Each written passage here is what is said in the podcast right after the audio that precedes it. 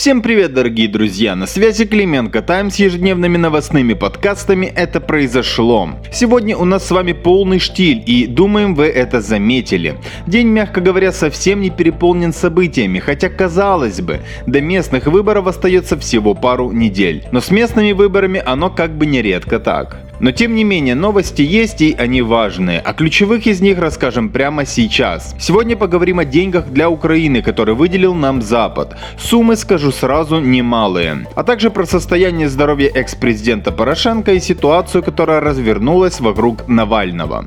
Да, он сейчас не дает о себе забыть, но это также важно, потому что Украина может подписаться под санкциями против России. Поэтому располагайтесь поудобнее и мы начинаем.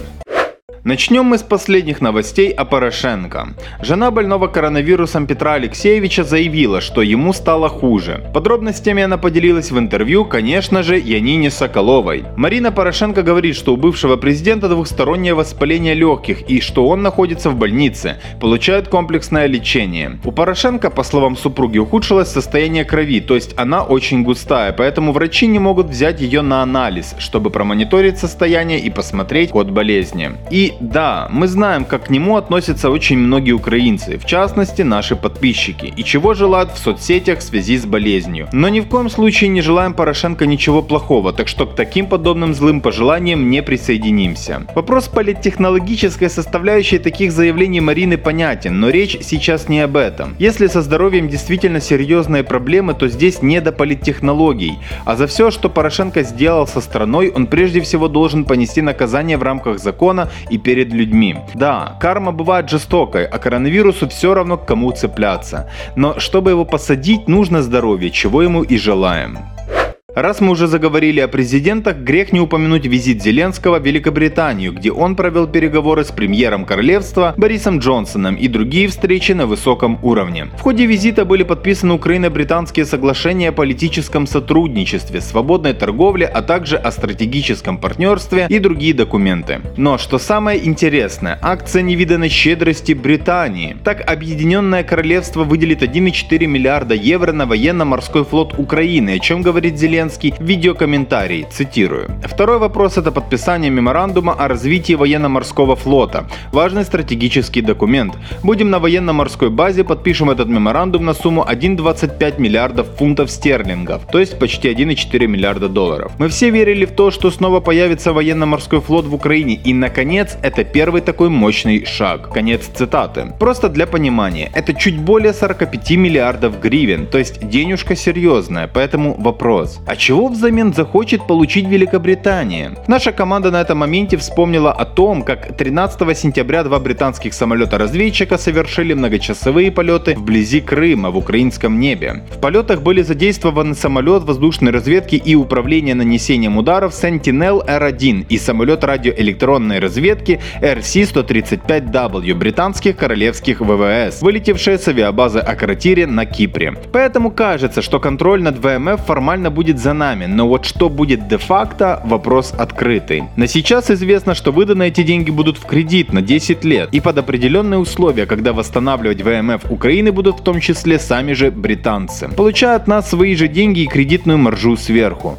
Но это все равно не ответ на вопрос, зачем британской короне вдруг подумалось дать нам такую сумму. Возможно, ответ в том, что глава Министерства иностранных дел Украины Дмитрий Кулеба в интервью BBC заявил, что Украина готова дать согласие на создание создания военной базы Великобритании в Николаевской области. Интересное заявление, кстати, учитывая, что оно идет в прямое противоречие с Конституцией нашей страны. Здесь важно не забывать, что Великобритания при этом хоть и вышла из ЕС, но она член НАТО. А значит база британцев это база аффилированная Альянсу. Не получается ли так, что в обмен на огромные деньжища на военно-морской флот нам предлагают построить базу НАТО в стране, граничащей с Россией, представляющей ОДКБ? Просто странно это все получается, особенно на фоне фоне цветных революций и боевых действий стран бывшего СССР. Не находите? Кстати, коль мы уже заговорили о деньгах, сегодня стало известно, что по итогам саммита Украина-ЕС нам помимо 60 миллионов евро выделят еще 330 миллионов евро. Эти средства направят в Украину Европейский инвестиционный банк, соответствующие соглашения уже были подписаны премьер-министром Денисом Шмыгалем. Глава правительства сообщил, что 300 миллионов евро, это около 10 миллиардов гривен, из этой суммы европейские банкиры выделят в рамках соглашения финансирования проекта «Барабанная дробь», энергоэффективность эффективность общественных зданий в Украине. Еще 30 миллионов евро займа предусмотрены гарантийным соглашением «Логистический путь», то есть модернизация и цифровизация Укрпошты. Слушайте, но вот странно представить, насколько энергоэффективными должны стать наши общественные здания за такую космическую сумму. Напишите в комментариях, где в итоге окажутся эти деньги. В карманах чиновников или все-таки пойдут на дело? Целом, посмотрев на итоги саммита за вчерашний день, скажем, что сложилось впечатление, будто провели его во многом скорее для галочки и подтверждения геополитических маячков. Каких-либо прорывов не достигли, но с другой стороны, прорывов там и не предполагалось. Зато соросят и поросят, которые заявили о скорой угрозе лишиться без виза, немного посрамили, и это радует.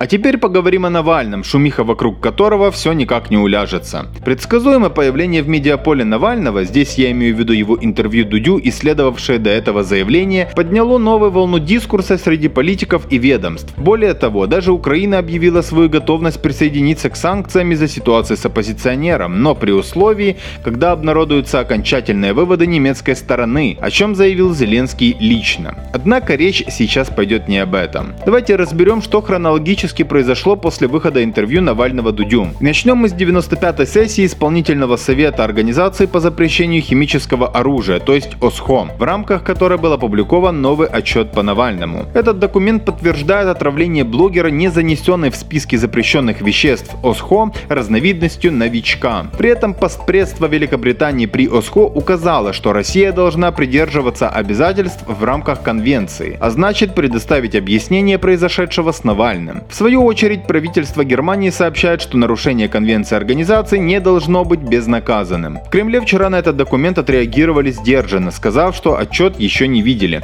А вот на самой сессии выступил постпред РФ Александр Шульгин. В ходе выступления он заявил, что Россия не собирается оправдываться перед Навальным, несмотря на призывы провести национальное расследование и сотрудничать с ОСХО в данном контексте. Шульгин также заявил, что это не Россия кому-то что-то должна, а наоборот.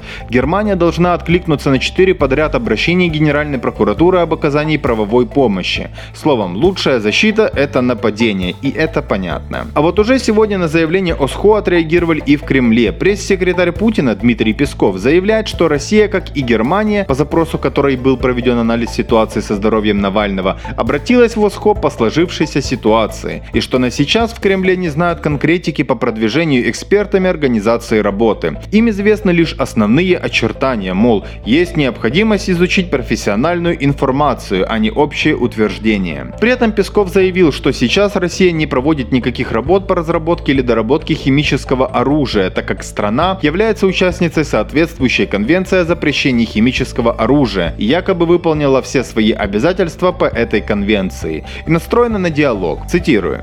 Их же пригласили, то есть экспертов ОСХО, специально с тем, чтобы они здесь что-то увидели. Речь идет о том, что Россия искренне желает желает пролить свет на все обстоятельства, причины и суть произошедшего в Омске. Конец цитаты. Словом, такая реакция предсказуема, но вот снизит ли этот заочный диалог вероятность введения санкций по некому акту Навального? Не факт. Кроме шумихи в ОСХО, сегодня ночью было опубликовано еще одно интервью оппозиционера, на этот раз немецкому таблоиду Bild. В ходе беседы Навальный назвал экс-канцлера ФРГ Шрёдера мальчиком на побегушках Путина, который защищает убийцу. Такое заявление произошло из-за того, что бывший немецкий политик считает информацию об отравлении спекуляциями без доказанных фактов возможного отравления. Более того, оппозиционер обвинил экс-канцлера в получении денег в конверте, при этом тут же заявив, что документальных подтверждений этим фактам у него нет. Предсказуемо сегодня стало известно, что Шредер подал на Навального в суд.